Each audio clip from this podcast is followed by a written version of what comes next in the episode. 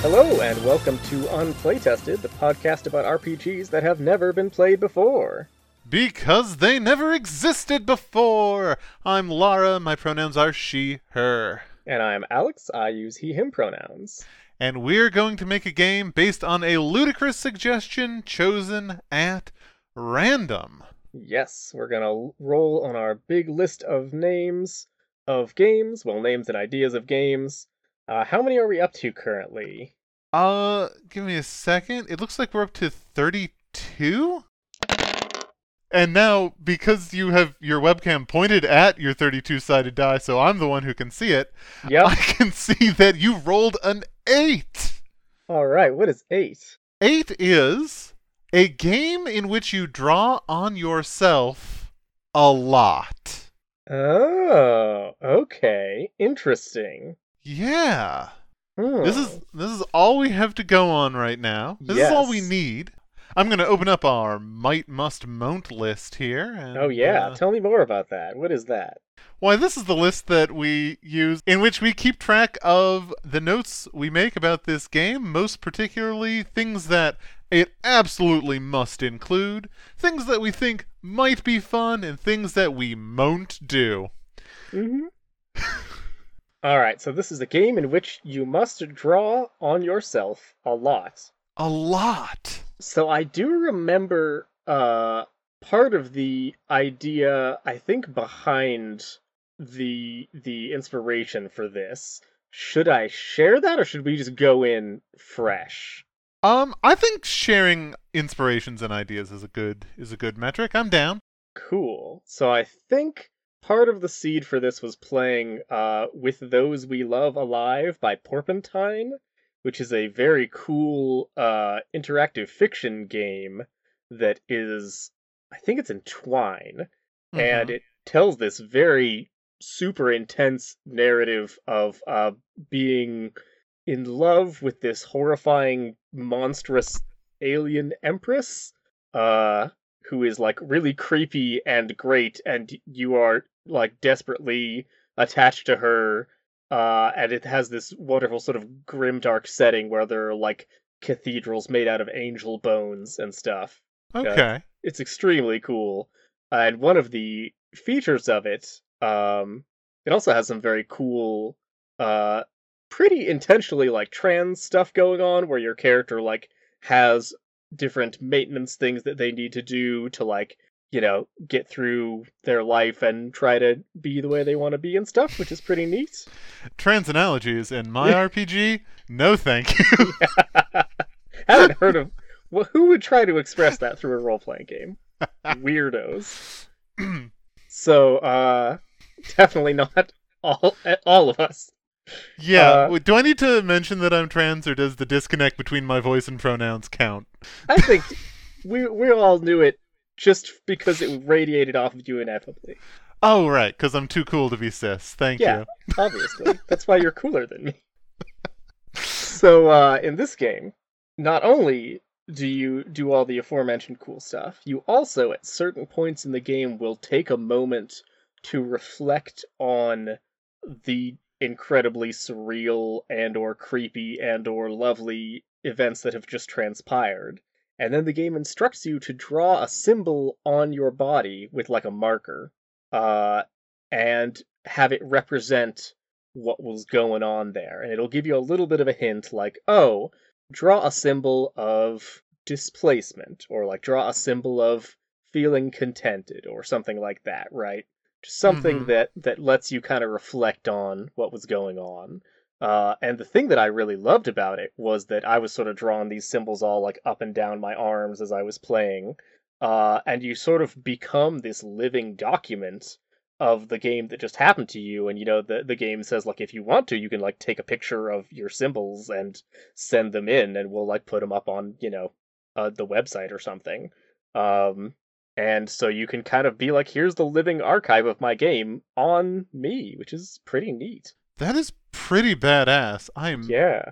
I'm into this notion of becoming a, a living a living reflection of a series of events. Yeah, and one thing that I thought was extremely cool was that no it doesn't say anything about where to make these marks, Mm-hmm. So mine were all up and down my arms and on my hands, but like you end up making a bunch of them, like probably like twenty or thirty. So I was kind of running out of space. Like, how do I fit a symbol of impermanence on here? Like, maybe it'll be some wiggly lines, I guess, that they're just sort of on the side of my hand. Um, but I was looking at some of the pictures people had submitted, and some people did it like on, you know, their chest and torso, or like on their face or stuff. Like, it got cool, and it was, it's, you, you got a very different, like, you know, where you were drawing stuff really changed how the drawings felt, even regardless of what they were. Hmm. Because mine were very, like, symbolic, like, oh, I'm just going to draw, like, you know, for a chasm, it'll be, like, a line, and then a drop down, and then going up, and then another line, and sort of, like, darkening in the V in the middle, so it kind of looks like a rough representation of a chasm. Whereas other people are actual artists, so they're drawing, like, oh, here's, like, you know, this photorealistic eye with, a, like, feathers for eyelashes or something, right? And you're like, oh, my God. I'm just... T- Jotting down some, some notes here in the under the mite. Heavily symbolic drawings, I like. Archive of events drawn upon you, mm-hmm. I like. Huh. Yeah, the interesting thing is, now that I think about it, that was a one-player game. Mm-hmm. Which we usually don't do, but I guess there's no law saying we couldn't if we wanted to. I'll, I mean, I will check the bottom of our magical scroll that has cursed us to make this pod, and it it doesn't say we can't. The only thing it says we can't do is tumbling block tower. Oh, thank so, God. So, um, I mean, are do you want to make this a one-player game? That's going to make next week's Let's Play This a little interesting, or perhaps not. I but mean, we could make multiple people play it. We could see how it went. Uh, I haven't. I haven't actually done a ton of one-player games. Have you done many one-player games? I'm trying to think. Really? No. Yeah, I did uh, With These Phantom Hands for the One Move Jam, uh, but I've never actually played that one. I just made it and then threw it out there, which is very unusual for me. I mean, that's that's indie R P G designers, though. That that happens. Yeah. Yeah. So I hear. It's still my first time doing it, and I still feel like uneasy about it. Like. I hope that game works. A couple it people works. have played it and well enough. They didn't complain. Okay, let's make this let's let's say one player game. Let's think in terms of one player. This is yeah. this is an intriguing option for me. And if it works out that we go, you know what? What if there was another player or more players? We can always add them in if we need to. Mm-hmm. Now, what I don't necessarily want to do is have this to be some sort of eerie eldritch queen worship thing. Let's not steal that much from yeah from no Porpentine. Let's not. I already did do that uh when I wrote uh To Serve a Monstrous Empress, which uh is a game that I probably will never play and encourage no one to ever play, that I submitted for uh the two hundred word R P G jam not jam just the two hundred word R P G contest, and uh it's horrible because it's supposed to be. I tried to make it as safe as possible while being as horrible as possible, but uh, don't go look it up. Well, do go look it up if you want to, but don't play it, please. Look it up and download it just so you can never open it and delete it unread. Yeah.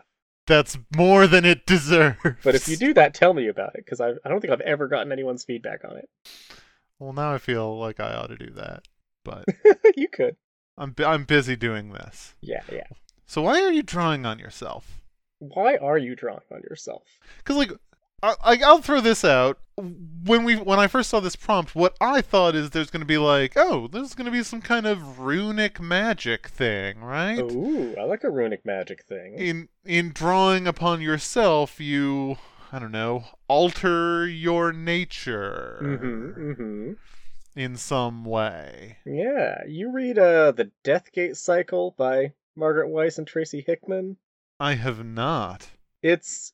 Apparently those authors are, like, variously problematic for some reasons that I forget exactly, or, like, their other books aren't very good. That series is kind of cool, uh, because one of the peoples in it are these super powerful magic users who are, like, imprisoned in a horrible labyrinth full of monsters that they've been trying to break out of for, like, thousands of years, and they have this... a form of magic where they tattoo different runes onto their body that have, like, cool magical effects. and they all sort of spiral out from a heart rune over your heart, and like each of the runes and how it's connected to the other ones have these very complex uh magical things that they do. And like, oh, when you try to make a force field, then it might light up like a certain array of runes on you and stuff. Badass. Yeah, it's it's extremely badass. That would be weird if you wrote a game and then people were like, "Oh, I got a tattoo of the uh, the symbol I drew on myself for your game." That'd be wild. That, that would be. Now our goal is to make a game where people do that. Yeah. Huh.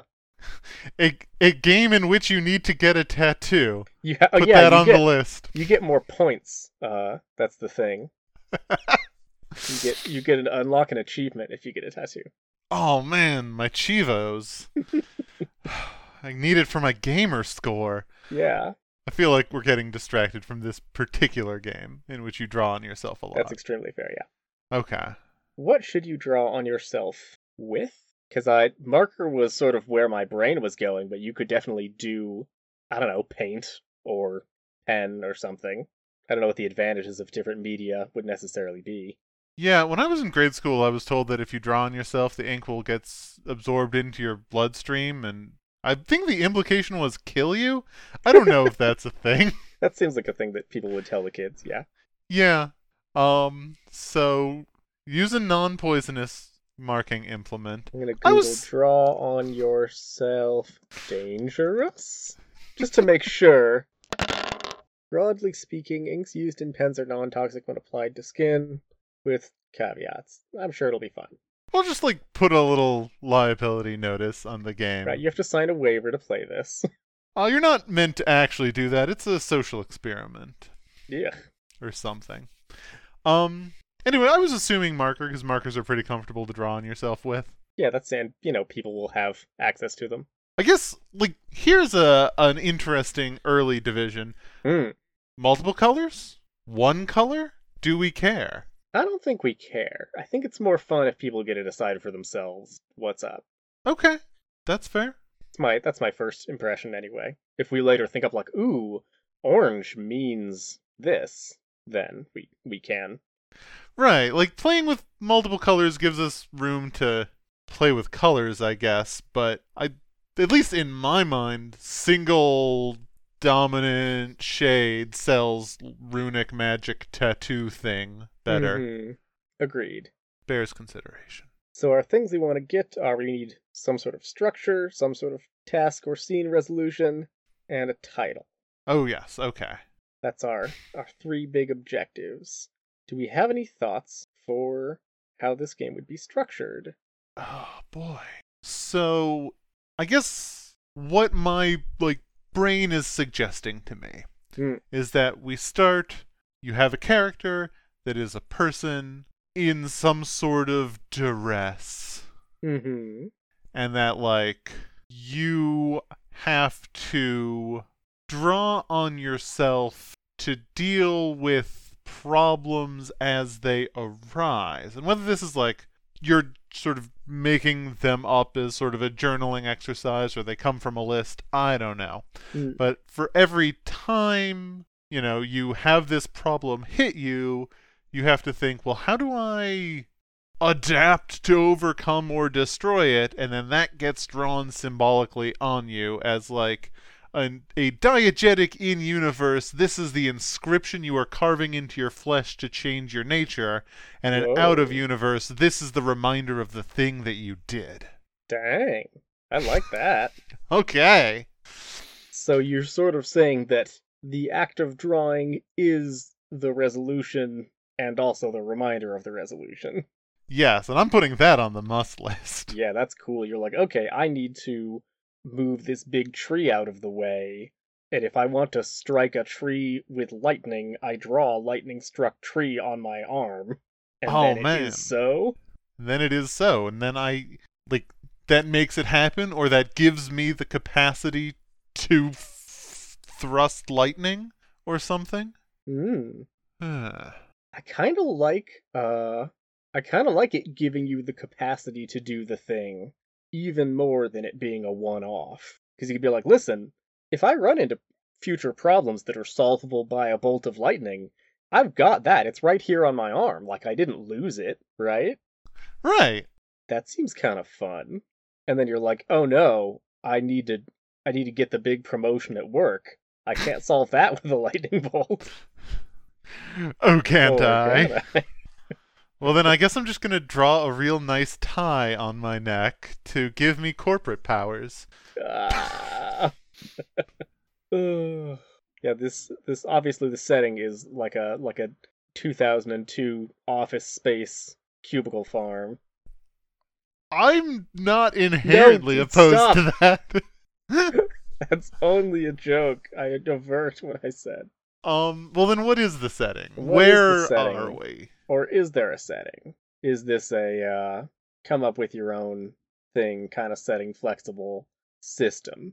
I feel like right now things are pretty vague. Mm-hmm. And I kind of want to like really buckle down on like either a setting or a very strong theme just to give the player something to hang their hat on, you know? Yeah, that seems very fair. So, maybe you are a survivor of a spaceship crash on like an alien moon. You gotta No Man's Sky it up with your cool alien rune magic. That's interesting.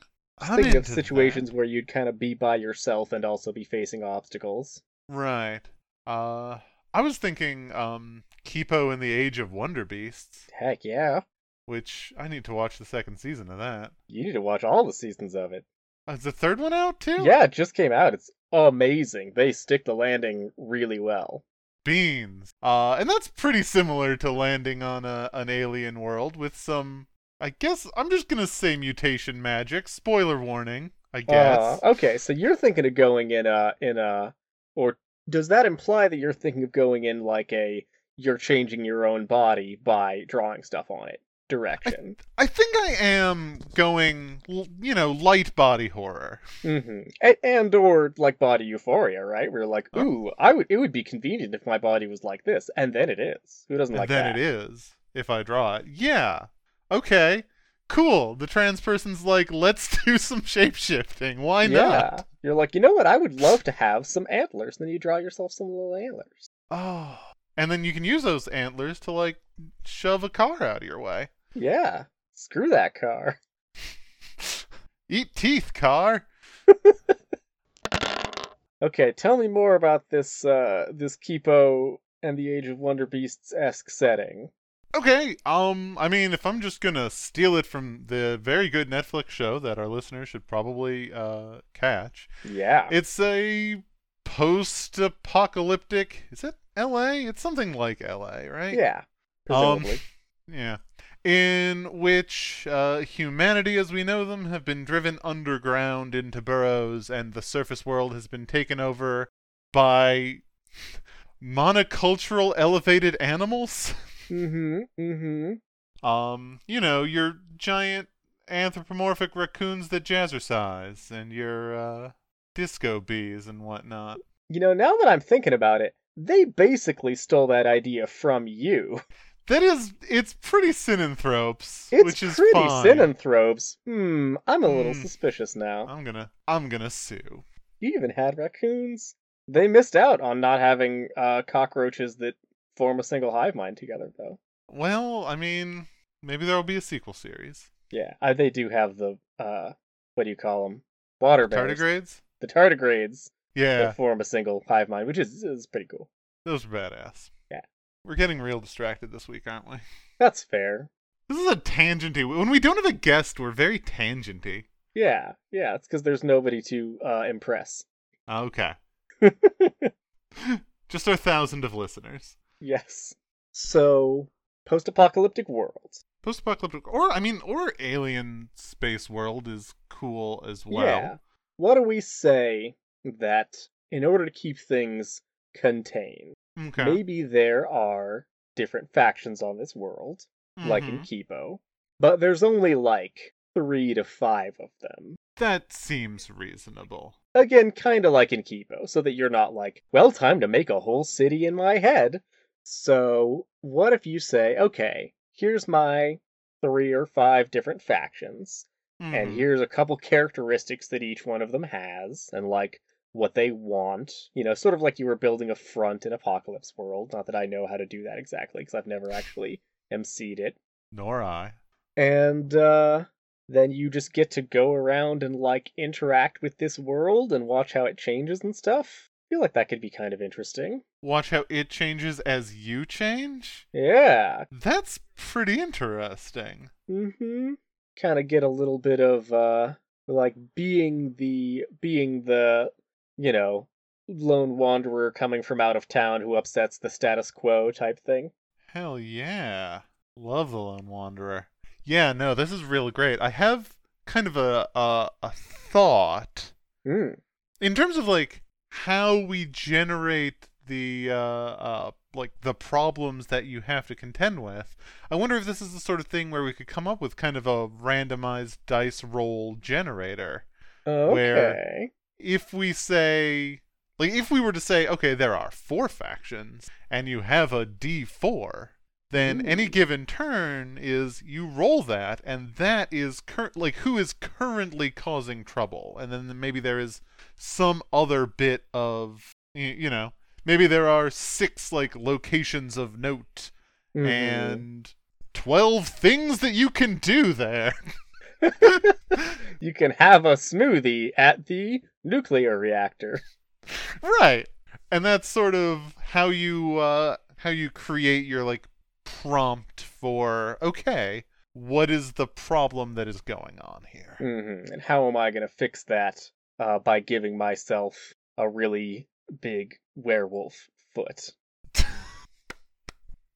I am super into this. I feel like if we, like, lean hard on you being the lone wanderer confronting these factions, the setting itself can be pretty, like, you can create it. We might have a mm. like a generic, hey, here's an idea. Here's yeah. our post-apocalyptic L A that we stole from Kipo. Mm-hmm. Um, but you can make your own. Yeah. But then, like, the way that you deal with it through change and mutation can be like, well, is this me altering my body form because I'm some sort of cool mutant? Or are we doing something more sci-fi where when I'm, like, drawing on myself, what I'm diegetically doing is replacing that component with a new robot part, a cyber, ah, cyber part. That seems cool too. I kind of like the idea of of giving people a choice where it's like, are you doing this biologically or technologically or mm-hmm. magically? Or, like, fully arcane, yeah. Mm-hmm. So definitely choice of the nature of alteration. Yeah, you can choose what your what your power source is, what your changes manifest as. Robo, bio, magico, something, something else. Yeah. God, what are the other City of Heroes power sources? There's. I don't know, actually. I think there's, like, tech, and then there's natural. That overlaps a lot with Robo and Bio, but we'll deal with that mm-hmm. in post. Yeah. Um. Okay. I'm I'm into this. So how do we set up this narrative to be, like, not falling into any potentially gross, like, colonially white saviory type of pitfalls? Ah, so I'd like to avoid those if possible, right? I, yeah, I do love avoiding them. Because the, you know, oh, I'm I'm coming in from out of town and I'm going to show everyone the right way to live is a little bit, it's possible to go to some unfortunate places with that. Mm-hmm. Uh, and, I mean, I guess if you do that and you're playing a one-player game, you sort of only have yourself to blame. But also, if we were able to, like, make that as, like, counter to the game's intentions as possible, that might be nice. If that makes sense? Yeah, that definitely does make sense. I mean, I feel like step one is to just definitely render explicit, hey, you don't get to become the leader of all of these factions. Yeah. That's that's not a thing. Mm-hmm. Um, like, is is I guess your outsideriness is pretty codified and is just going to get more so over time, right? Right, as you end up, like, I mean, I don't know. Because are you becoming, like, increasingly weird and gross, or are you becoming increasingly, like, perfect and beautiful, or, like, what are you doing? It sort of is up to the player a little bit, right? Oh, interesting, yes. Because you could end up like, oh, I am a weird, misshapen mass of, like, creepy body parts, or you could be like, no, I'm like, this is exactly how I want to be, and this is great. I'm a cool antler angel with kitty paws. Yeah. Just just like I write about in my life journal. Mm-hmm. I've got one green eye and one blue eye. My name is Ebony Raven Darkness Dementia Way. um, I've mutated myself into a vampire witch, goth. Mm-hmm. Vampire witch, half demon, half angel, one hundred percent cute. All unicorn. um, okay, how how do we avoid colonialism? I guess maybe, uh, maybe tied into that is, like, what your kind of goals and direction are here. Mm-hmm. Is there a way that we can give our player a specific purpose in this area that is not fix it or control it? Yeah, because I feel like that's... the main verbs we don't want them to be doing is, like, conquering, exploiting, uh, like you said, the one, that one you said, and then the other one you also said. Yeah, there's a lot of good ones. Um, uh, what do we want them to be doing? Maybe we should approach it from that angle. What do we want to say? Oh, are there, are there different types of scenes where it's like, oh, you could be doing a helping scene where you help someone who needs help. You could be doing a healing scene where you fix something that's been hurt. Mm-hmm. You could be doing a reconciliation scene where you uh, help two of the factions that are not getting along get along better. Oh, yeah. I like that. So types of types of scenes that promote positive interaction. Yeah, that seems nice, right? Yeah. That does potentially lead into the I know best Uh, ness of things, which is also, like, sort of a white savior-y thing if you do it wrong. Um, but writing things is hard, and it's pretty easy to mess up anything. I don't know. What if, like, you have an ultimate goal that is something very concrete, like leave or yeah. escape? That way...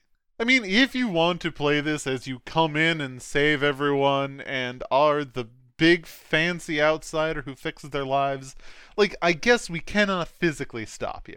Right. But the sort of built-in structure is you are navigating these factions and your goal is to just get out of here, having, you know, changed somewhat in the process. Mm-hmm, mm-hmm. Um... That's one of the things that I really like about Fallout New Vegas. Mm. Uh, an- another, you know, a game with four very distinct factions. Uh, and while you definitely do become the savior of the land, at least in the first half of the game, you have this beautifully concrete goal, which is kill the guy who shot you in the head. Mm. Uh, and it's so great to have a game where you aren't, like, controlling the fate of the world. You're just trying to get revenge on fucking Matt Perry. Uh-huh. I just want to kill Matt Perry. Can you blame me? What if your goal is something really petty? Oh, yeah. Where it's like, I just want to find my lucky sweater. It's lost somewhere in the ruins of this city. I just want that sweater back. Petty concrete goals. That seems kind of fun, right? That does seem kind of fun. Because if it's, like, a really big goal, like, assemble all the pieces of your spaceship so that you can fly away, like, mm-hmm. given that the character is really powerful, you'll be really tempted to, like, always be working towards that in every scene, which will make all the scenes feel kind of samey, I feel like. Fair. Uh, whereas if you're like, no, my goal is really easy to achieve, it's just, like, kind of unlikely because it's weirdly difficult, mm. or like I have to find some ex- incredibly specific one thing, then you can just sort of have fun, like, goofing around and tooling around and doing stuff, and then eventually you're like, oh, hey, I did it. Nice. Is there a, a mechanical backing for oh, hey, I did it, or is the oh, hey, I did it kind of like, well, I'm tired of playing and my arms are full, so... That's a great question. I guess I did it. Uh, you did mention tables of stuff to look mm-hmm. things up on. Uh, we could make this even more Synanthropes-like and have it being using a deck of cards as an oracle. And then oh. one of the cards is the, hey, you found your thing card. Okay, deck of card oracle. I'm super into that, especially if we do like four factions. Mm-hmm. Each faction has a suit nominally associated hey. with it. Nice. Oh, yeah, you could do something like, if you get the ace of every deck, you're done. Mm-hmm. I like that. All right, I am into that. I'm going to make a note about that. Um, and then I'm going to make a note about how long we've been chatting. Oh, because it? it's been probably a bit over half oh an hour. Oh my god. Yeah, like, I know, right? How did that happen? Uh, which means we probably need to... we need to get paid, babies. Yeah, we gotta get that money rolling in from our commercial break. So we'll be right back.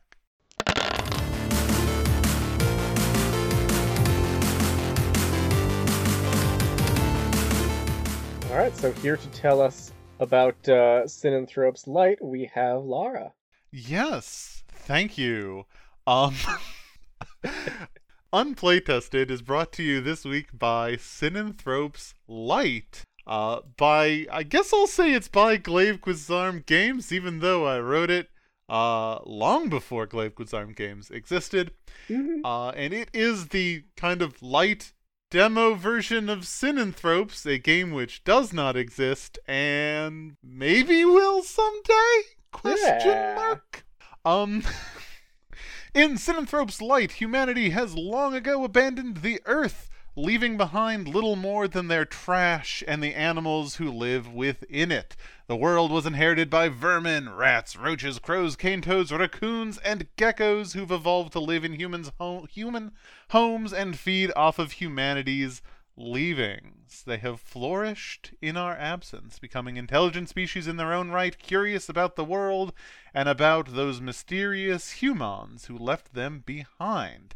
Uh, this game is a fifteen-minute exploration of what it's like to be a sentient, non-human person, in which you will gather a human artifact, any physical object you can all uh, look at and prod and poke and play with, and you will take on the role of one of these animals, uh, discussing this thing as if you had never seen it before because you hadn't.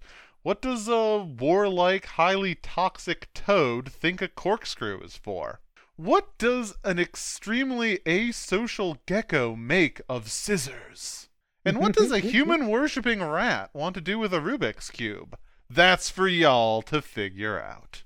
Yay! Synanthropes Light!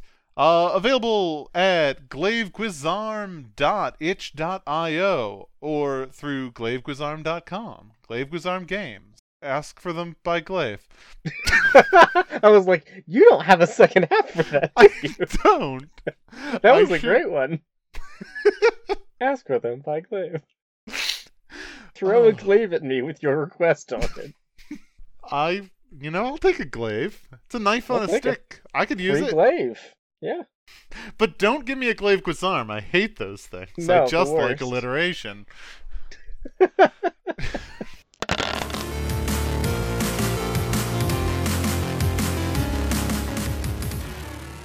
Alright, back to our game. Yes. yes. So we're drawing on ourselves. We're turning into stuff. Is there anything to having a couple of options for how you change when you change? I'm thinking something like, when you're interacting with a faction, mm-hmm. and you do a transformation, you could become more like that faction, mm. or you could become more like something else. Like, oh, maybe I'm becoming more like this other faction who are your rivals, or maybe I'm becoming more like whatever I used to be back in the day. Now this is interesting because that kind of brings us back to color as potentially having meaning, doesn't it? True, true. That's interesting. Factions could have a color associated with them. They could uh, that do. Presents accessibility concerns, obviously. Hmm. What if the factions have different artistic styles? Ooh. Like this faction uses a lot of round, smooth uh, iconography and symbolism, and this one uses lots of harsh edges and straight lines, and this one uses lots of dots that are connected together, or whatever, right? Like, each one has their own sort of aesthetic. Mm-hmm. Curves, lines, dots. I am one hundred percent behind that. Part of me is like a bunch of little squares that then sort of blend into these waves that then, you know, have these like organic looking bits or something.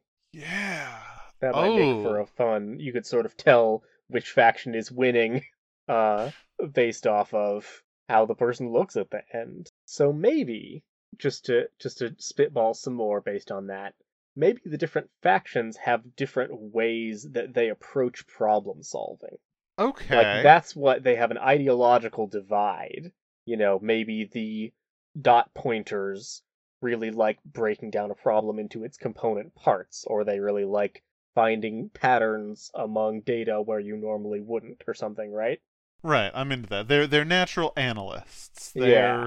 I don't know, they're robots. Yeah, and the the squarey, squarey sharp lines are, you know, the, the hard-headed and blunt and forceful types or something. Yeah, you're you're Klingons. Yeah. Robots, Klingons. Because I feel like we can we could pretty easily come up with some very generic uh, attributes for each faction that way, and that would leave it open for the person to say, okay, well, in my world, the dot pointers, who are also the hearts or whatever, are going to be lizard people, whereas when you play through the game, they are a coven of witches. Mmm. That, I'm super into that. Oh, of course, we can associate the shape with the suit. That makes a lot of sense. Yeah. The dot pointers are probably the clubs, because those are the, not the chubs, the clubs. Those are the dottiest. The sharp lines are almost certainly the diamonds. Mm-hmm. Who are the hard-headed ones? Roundy curvies can be the hearts. Our hearts are roundy curvies. Yeah, what um, are, what's the spade? Oh, man. Spadey, spadey shapey. Spadey shapey. You just have to draw um, spades all over yourself. That's terrible. Maybe maybe spades are like thick, thick lines. Like mm. they're filled in. Mm-hmm. I don't know. Maybe they're, maybe they're like arrowy liney. Because a spade arrowy is kind of pointing, right? Okay, yeah, maybe you arrows. Have like, oh, if I've got like a big long line going across, that's like the arrowy liney people. I support this, the arrowy liney.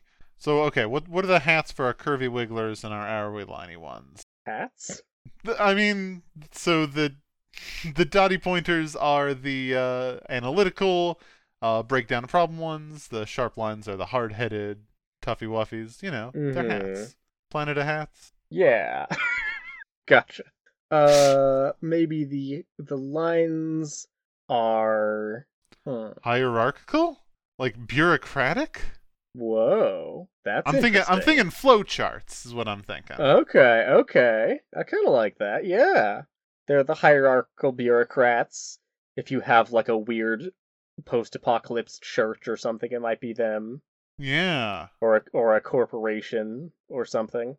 And our curvly wigglers, curvly wigglers, curvly wigglers are, I don't know, are they what, are our little, our nature, our natural ones, our naturalists? Yeah, that feels, it feels, it feels kind of like the, the river stone that's been eroded by the flow of water. Maybe they're kind of the live and let live, go with the flow types. All right. I am super into that. Water tribe, Fire Nation. Air Nomads, and Earth Kingdom, in that order. Yep. Um, and I think this is really, I'm really, the more I think about it, the happier I am with, like, giving each faction a theme and then saying, like, what that means is up to player decision. Yeah. Kind of like that. Yeah. I mean, are we sticking with post-apocalyptic as being, like, a definite thing? Because I think we've both sort of made that assumption on and off over the past twenty minutes. Yeah, I mean, it, it's definitely, I feel like we could just say that's a suggested default setting. Mm-hmm. And, you know, maybe it's, like, is Bloodborne a post-apocalypse? It's just a weird-ass world that happens to exist in a weird way, right? Maybe you just go and you're like, oh, here's this weird city that I've come to. Okay. here's a weird city. Post-apocalyptic is an easy way to make it, but if you want to do something else, mm-hmm. live live your dreams. Yeah. Maybe, uh, is there anything like kind of like, here's a weird city.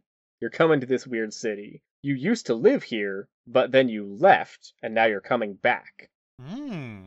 That kind of gives us a way to get around the, you're coming to somewhere that is, uh, you know, foreign, that you're changing with your ways. I like that. You're like, no, no, no, this is, this is my old stomping grounds, and uh, it's changed a lot because I've been gone for a thousand years or something, right? I'm into that. I'm into that. So you probably, like, you know these factions in the broad strokes, but they can still surprise you. Yeah. Cool. And, like, you've been gone long enough that you aren't considered to be a part of the right. city anymore. I think that makes sense, yeah. You can't just, you know, go walk into your old apartment or something, because it's right. currently a hive. For the sentient cockroaches. Yeah. Okay, okay. So are we using a full fifty-two cards worth of prompts? Because that is a lot of prompts that we would then have to write. What I was thinking is that we could write thirteen prompts and have mm. each one be associated with, you know, one of the different factions. So you have ah. a prompt that is someone needs help. No, you have a better prompt than that, but we'll stick with that. All right. Two is someone needs help, and if it's a two of clubs, it's a a robot needs help. If it's a two of diamonds, it's a war stomper, mm-hmm. or whatever we want to call those. Right. Um. Okay. Cool. So that's just which card you draw, and then the ace is like, ah, a stroke of good luck. You have found a clue that leads you to your MacGuffin that you're trying right. to get, and then once you get all of the aces, then you're donezo. Yep. So what if that takes too long and the person gets bored? Ooh. Like, how do we how do we give this game a little bit of pep in its step? Do we want to mess with the deck and say, like, if you want to play a game that's X long, take the four aces out, shuffle the rest of the cards, deal out twenty of them, and then shuffle the aces into there. And if you want it to be longer, do thirty cards. If you want it to be longer, do forty cards. Something like that. That seems easy enough. Because yeah. I feel like for a for a journaly type game, uh, you don't necessarily want to succeed too soon, but you also, like, people are going to be like, I'm running out of marker here. I've drawn thirty-eight symbols on my body. That is true. That is kind of a lot of cards, isn't it? Yeah. Hmm. But as long as we say we've got prompts for all these different things, and maybe we, we throw on some mechanics and say, ah, this faction is... now that you've helped them, they're doing better somehow. Is that anything? Like, you're influencing the fates of these factions and their little struggles against each other, or? Maybe that is something. Like, maybe your interaction can effectively change the deck? Go on. Like, I'm thinking, if you were to get a prompt that is, I don't know, the king of hearts, and you are asked to successfully steal the darts. Um, you know, you part of the prompt is, hey, if you accomplish this, then uh, this faction will gain great power, so you uh, can treat the next card you draw as if it were an ace. Oh. Or, like, if you beat the Two, the no, no, the three, three for war, uh, three for war is you. Okay, these two factions are battling. You can choose to help one of them, and if you do, then whoever they're fighting against, you just discard the next three cards from them, unless mm. one of them is an ace. Mm-hmm. Like mm-hmm. something slightly complicated, so that while the deck is fifty-two, effectively, your actions can front-load the aces that you're looking for. That seems fun. I like that. Yeah. And I kind of like the idea of having some uh, some elements of choice. Like, I've been playing a bunch of Hades recently, and it feels like that game has some behind-the-scenes stuff where you're like, oh, I'm taking a bunch of boons from Ares and Athena, so I'll probably run into more Ares and more Athena as I go through this run. I'm not going to see as much Poseidon as I would if I were taking a bunch of Poseidon boons. Yeah. And then you get the sweet-ass duo boons. Oh, the duo boons! So good! Yeah. You get some sort of ability to modify this game a little bit, where you go, you know what, I really want to focus on this faction and that faction, so maybe there's an effect I get that lets me go through and just, uh, just discard, or maybe instead of a discard the next couple ones you get, it's just a, like, flip over the top couple cards, and if there's any of X faction in there, discard them or something. I'm trying to that think works. of the, the way that requires the least cognitive weight for the player, so you're not having to, like, remember the several different conditions you have applying when you're drawing. Yeah, maybe, like, it could be as simple as next round, draw two, pick one. Mm-hmm. Um, something like that. Maybe you're always drawing two and picking one. Maybe you are always drawing two and picking one. That's not, that's not bad. That, that really... bad. Cuts things down. I like drawing two and pick one. Yeah, okay, draw two, pick one. That fuck all that. uh, we can do the other stuff too, uh, but just just no, that stuff with... shits teeth. I'm more powerful than Dime. Oh wait, what if you draw two aces though? So maybe, maybe you draw two and pick one, or. You draw the card that's on top of the discard pile. Oh. So if you drew two aces, you'd discard one of them, and then you'd be like, let me go get that other ace real quick. That works. Yeah. And, th- and then if you decide, hey, I would like to just keep playing this for another week, you'll just keep running through the discard pile. You can just pile. keep going through the whole discard pile backwards. We can't stop you. You could have your whole body covered in Sharpie. He's more Sharpie than human at this point. Just as we intended. Okay. I am... I'm super into that. Yeah. So, it occurs to me that a lot of the difficulty, or an amount of the difficulty in this game, is going to be in writing good prompts, which we currently have uh, sort of shuffled off to future us to deal with. Do we want to do any dealing with that live on the show real quick, just to see if we uh, can? Okay, that's not a bad idea. I think that, like, let's do very broad strokes. This is, like, what did we have up here? The types of scenes that promote positive interaction. Just, like, very simple, simple prompts. Um, mm-hmm. So, ace is, a stroke of luck leads you towards MacGuffin. Yeah. Two is, somebody needs assistance. Mm-hmm, mm-hmm. Three is two, or this faction is fighting someone else.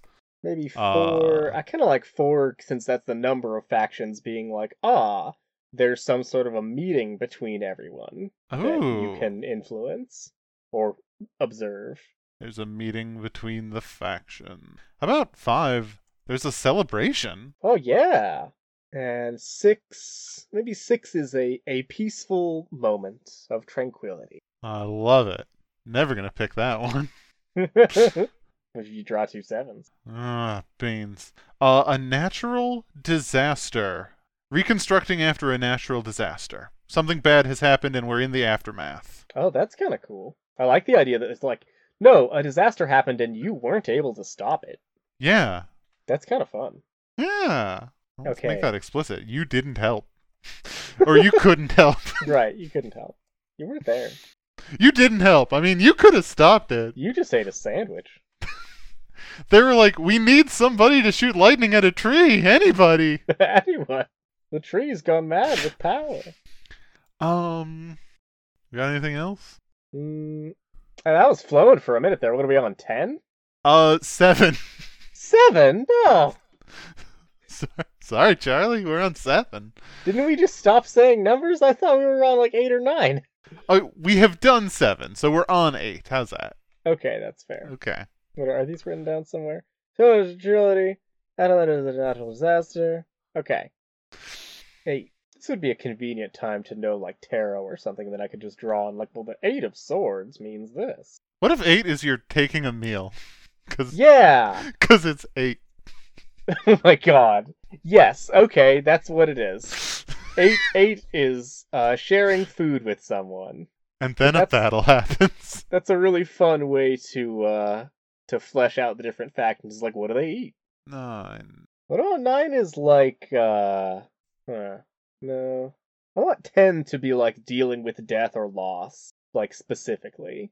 Hmm. That seems kind of interesting to me. I don't know why that's ten and not nine. I feel like nine is usually kind of like a lucky number, right? I mean, obviously, yes. Numbers mean a lot of different things depending on who you ask. So ten is dealing with a death. Yeah, like, okay. like not necessarily like someone is going to die, but like mourning rituals, traditions, you know, mm-hmm. funerals, that sort of thing. Nine. What if nine's a game? A game? That sounds like, great. What are the yeah. games we play? What are the games we play? I like that. I keep having to like fight my natural urge to say, "Oh, and then Jack, if someone comes to kill you," because, like, I don't know. I have too many video games, I guess. But that's fair. But Jackie is somebody comes to kill.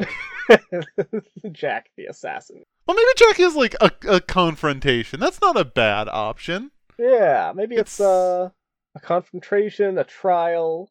If you want to get into an an arm wrestling match with someone. Okay. Confrontation, trial, fight. Yeah. Is King, like, a meeting with a friggin' leader of this faction? Is that too on the nosy? I know, right? I'm like, how do you not be super on the nose for what Queen and King are? They're just yeah. so loaded.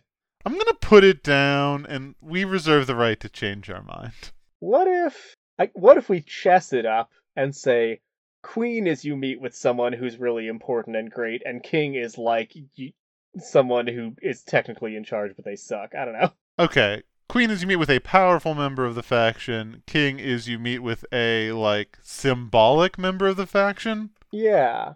Someone who is a symbol of the faction. That sounds kind of yeah. cool. I'm into that. Okay, cool. We did that with thirteen.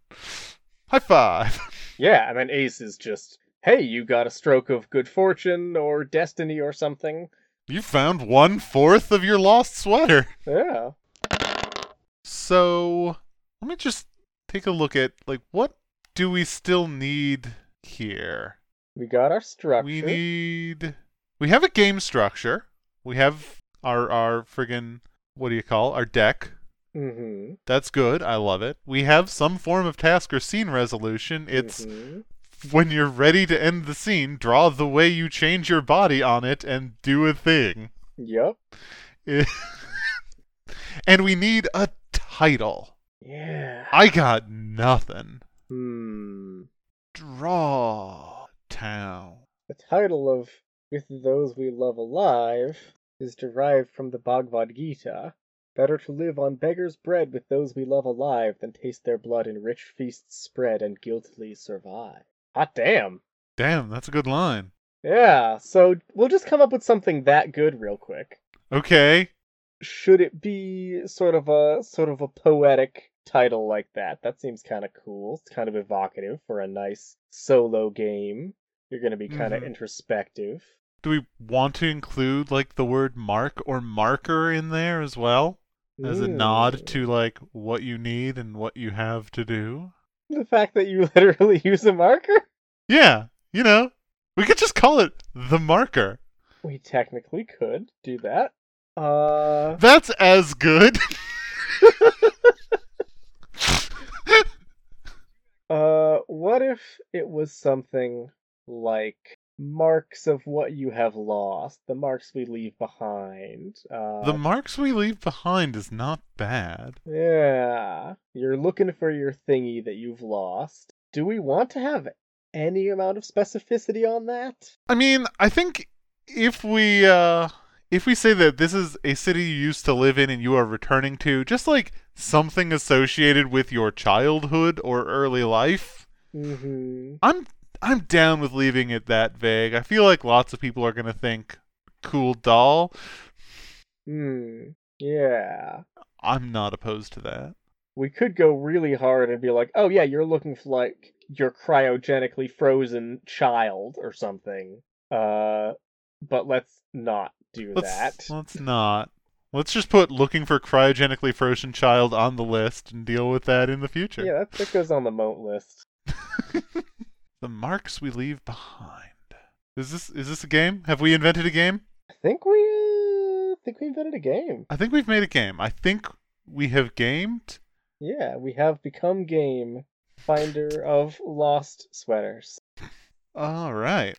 In which case, uh, I guess we're going to have to go write this thing now. It's time for patting ourselves on the back and never writing it down. Oh, no. No, we will definitely write it down, and then oh, we'll good. have to okay. Then we'll have to decide which one of us gets to draw on themselves on air next week. That's Yeah, it's going to be interesting. That feels like a weekend we discussion just, for me. We can just make someone else do it. Oh, we don't damn. even have to be there. We can just take a nap. Oh, that sounds amazing. Hey, dum-dum, come play this game. Draw on yourself with a non-toxic marker uh, for thirty to sixty minutes, presumably. No idea how long this is going to take. Yeah, uh, we'll find out when we get there. Because we may, uh, we may want to end up providing a little more meat to, like, how to interpret a prompt and make your little vignette that you're doing. Like, yeah, probably. Oh, what does the scene you're in look like? What does it smell like? Who else is there? You know, some sort of little, uh, anything to, to build on a skeleton of. Just so you're not leaving people totally adrift. Or not. Or not. I mean, a lot of that is going to be how, how much do we feel bothered to write that bit. Yeah, and that's up to future us, I think. And if there's anyone I hate, it's future us. um, if there's anyone hey. I'm not going to do a solid. Hey, this has been Unplaytested. Did yeah. you know you can find us at unplaytested dot com, where you can submit ludicrous ideas for the big list, or follow us on Twitter at, at Unplaytested. Very good hitting the at at there. Uh, if you want to see the games we make here played, uh, they should go up at twitch dot t v slash unplaytested. We try to get gameplay to go up the week after the episode drops, but check the schedule there. Or get the games yourself at unplaytested dot itch dot io. If you actually play one of these things, we'd love to hear about it. Unplaytested is made possible by the support of our patrons. Join the Unplaytreon at patreon dot com slash unplaytested. Unplaytrons get early access to the episodes and free copies of all the games we make. Thanks to Abducted by Sharks for our music, Bring Forth My Armor. I'm Alex. And I'm Lara. And remember, time is an illusion, and so is death.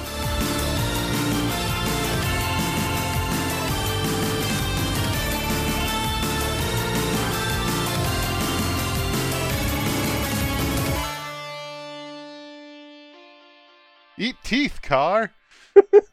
um. Has so anyone yeah. ever said "eat teeth" before? Do you think?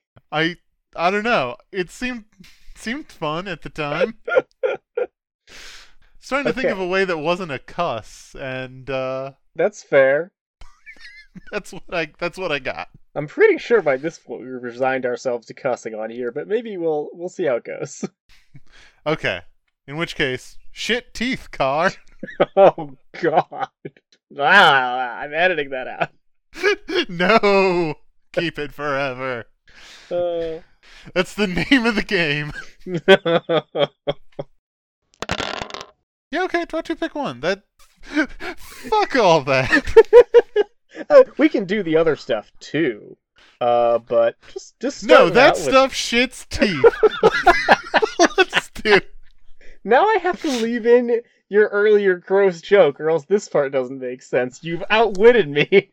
Ah, uh, I love you too. Oh, never been so outplayed. um, I'll go back. I'll put in a. I'll put in an edit where I say, like, listener, I don't want to hear what's about to come up either, but the time stream must be maintained. I'm more powerful than time.